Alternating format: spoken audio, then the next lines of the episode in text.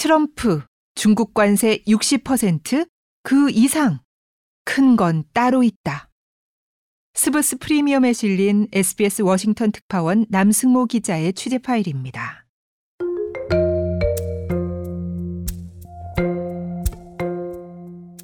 올해 11월 미국 대통령 선거를 앞두고 야당인 공화당의 후보 자리를 사실상 굳힌 트럼프 전 대통령이 하나둘 자신의 공약을 직접 알리고 나섰습니다. 공약 가운데 트럼프가 가장 역점을 두는 부분 중 하나는 대중국 정책입니다. 집권 일기 때에 이어 재집권 성공 시 경제와 안보 모든 분야에서 중국 때리기에 집중할 것임을 분명히 하고 있습니다. 트럼프 전 대통령은 현지 시각 4일 보수 성향인 폭스뉴스에 출연해 언론 보도로만 떠돌았던 중국 관세 폭탄에 대해 직접 입장을 밝혔습니다. 진행자가 재집권 시 중국에 추가적인 관세를 부과할지 묻자 해야 한다고 명확히 말했습니다. 또 대중국 관세율 60% 일괄 적용을 검토 중이라는 워싱턴 포스트 기사에 대해 확인을 요청하자 아니다. 아마도 그 이상일 수 있다고 말하겠다. 라고 답했습니다. 트럼프는 자신의 이런 정책 예고가 시장에 영향을 미치고 있다는 걸 자랑하듯 언급하기도 했습니다. 자신이 지난 아이오와 뉴햄프셔 경선에서 승리한 뒤 주식시장이 하락했다고 말한 겁니다. 자신의 정책이 낳을 수 있는 부작용조차 이렇게 쉽게 이야기할 정도니 그의 집권이 현실화할 경우 어떤 식으로 정책이 집행될지 짐작해 볼 수 있습니다. 대중국 관세율 60% 일괄 적용이란 발상이 그간 세계 무역 시스템에서 보면 상당히 당황스러울 수 있지만 사실 트럼프가 자신의 공식 홈페이지를 통해 밝힌 정책들을 보면 이 정도는 놀랄 일도 아닙니다.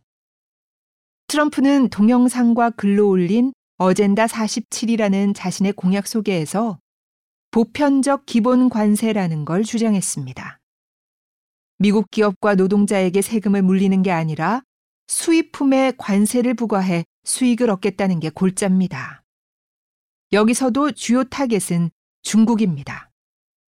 트럼프는 그간 바이든 정부의 글로벌 정책 아래 수혜를 본 중국으로부터 경제적 독립을 되찾겠다면서 미국의 중국 의존도를 완전히 제거하겠다고 밝혔습니다.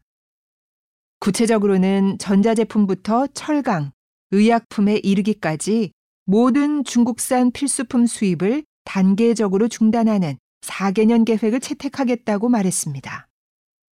중국에 대한 최혜국 대우도 철회하겠다고 했습니다.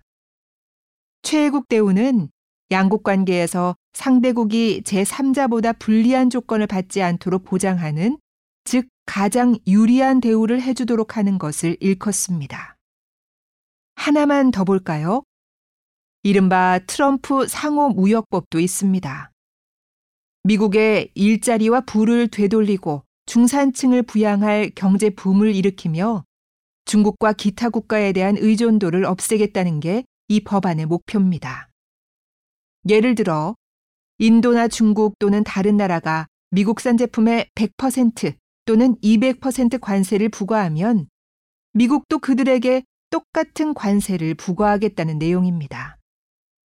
트럼프는 현재 중국 관세 평균이 미국보다 341% 높고 유럽연합 관세 평균도 미국보다 50% 높다고 소개했는데 역시나 중국이 핵심 타겟으로 보입니다.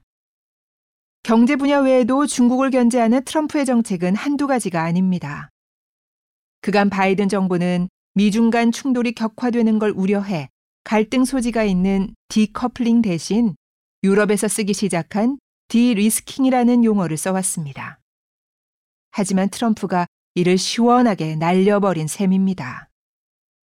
미국 현지에서도 트럼프의 대중국 정책 기조는 디커플링이라는데 별 이견이 없습니다.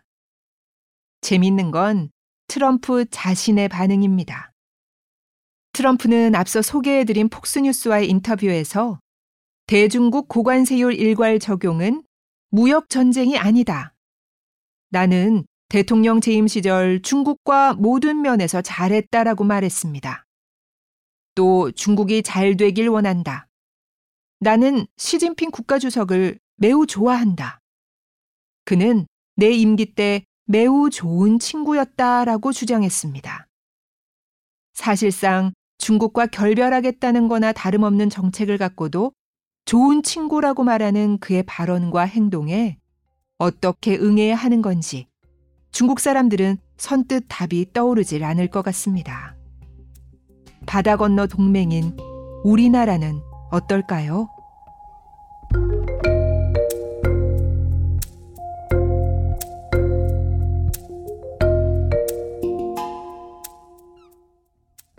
여기까지 SBS 워싱턴 특파원 남승모 기자의 취재 파일. 저는 아나운서 이병이었습니다. 스브스 프리미엄 앱을 설치하시면 더욱 풍성한 콘텐츠를 즐기실 수 있습니다.